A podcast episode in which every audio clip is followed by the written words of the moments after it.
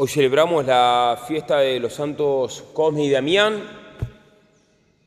unos santos que sufrieron muchas torturas antes de ser, antes de morir.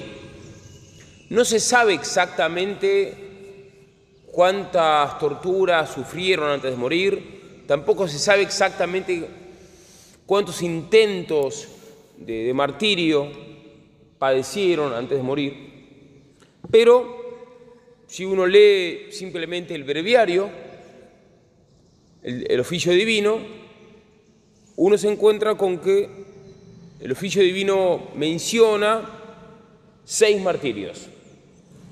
¿Cómo seis martirios? Sí, seis tentativas acabadas de asesinato.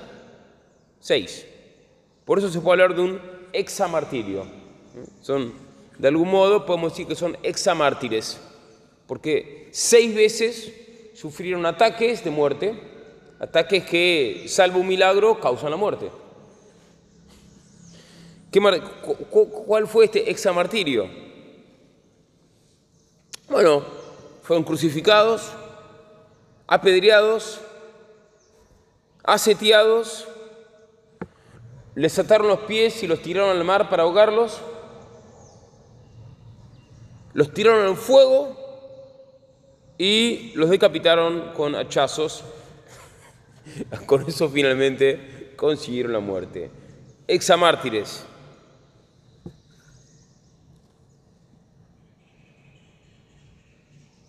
de San Bartolomé se dice que él fue tetramártir porque sufrió cuatro tormentos de muerte. Bueno, los santos Cosme y Damián, examártires.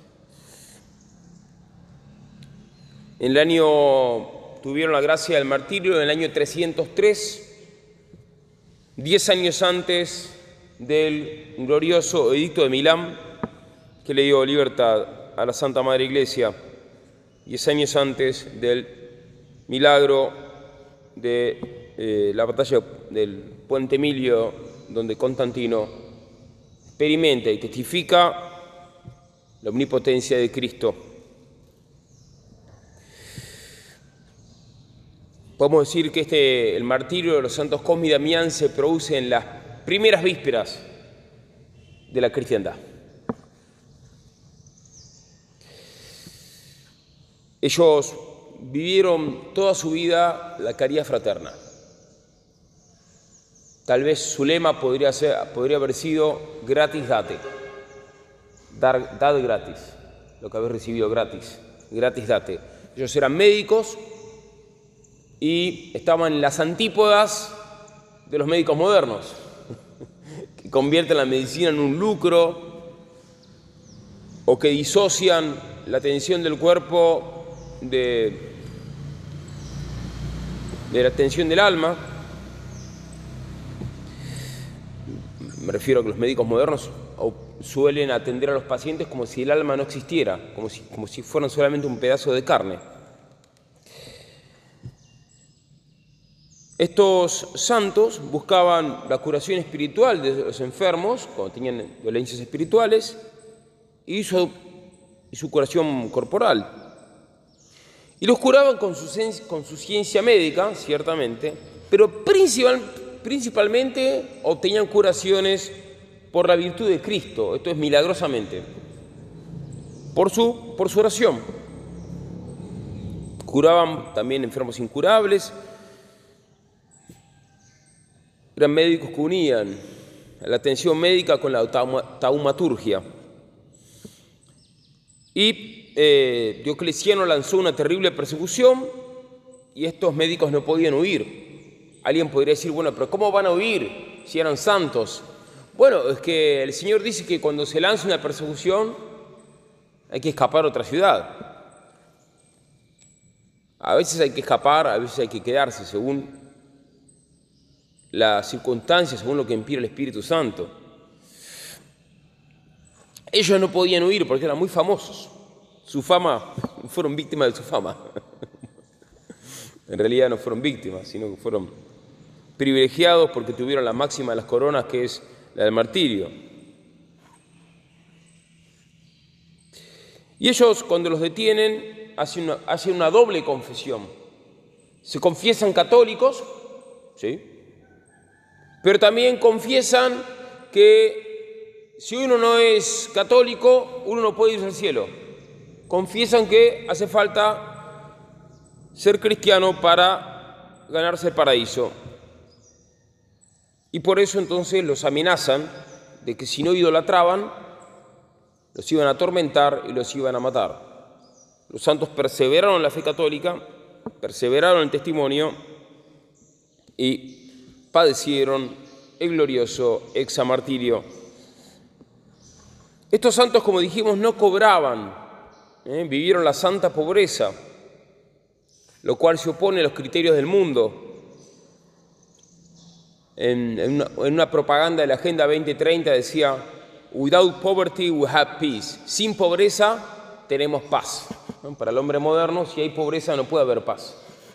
Estos santos nos demuestran lo contrario. ¿eh?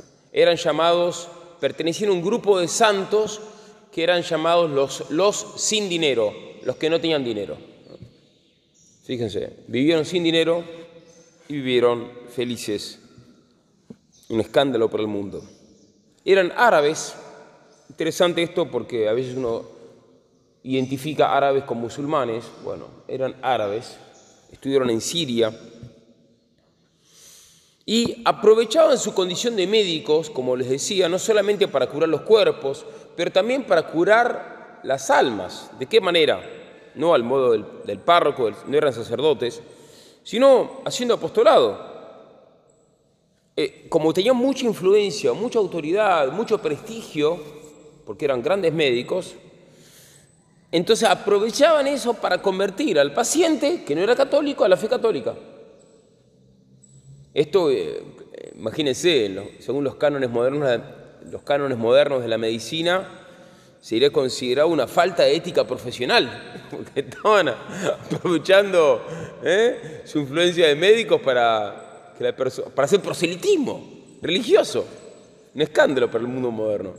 Así es, así ejercían el glorioso proselitismo sagrado para convertir a sus pacientes infieles a la fe católica.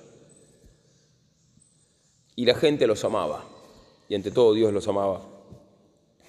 Y esto es poco conocido, pero dicen que incluso tres hermanos suyos, otros tres, Antimo, Leoncio y Eutrepio, también alcanzaron la corona del martirio. Pero no son conocidos porque, bueno, no, no tuvieron el, la altura visible de estos otros santos. Quizás eran más santos que Santos Comi y Damián, pero no tienen el, el brillo y la fama de Santos Comi y Damián. Es que entre los mártires no tienen toda la misma jerarquía. Eh, todos son mártires, pero unos son más importantes que otros. Podemos decir entonces que la, de ellos era una familia, una familia de mártires. Cosme, Damián, Antimo, Leoncio y Eutrepio. Dios quiera que en nuestro apostolado podamos ser padres espirituales de familias de mártires. Un gran apostolado ese, un gran fruto. Estos santos que nos enseñan a nosotros muchas cosas. Nos enseñan la paciencia heroica, la caridad fraterna, el desprendimiento total, el amor a la pobreza, la fe en los milagros, la vida de oración y el celo apostólico. Vamos entonces a pedirle a estos santos y a la Virgen María la gracia de tener celo apostólico y fe en los milagros para trabajar de esta manera por la conversión de todos los infieles a la Santa Fe Católica para la salvación de las almas. Amén.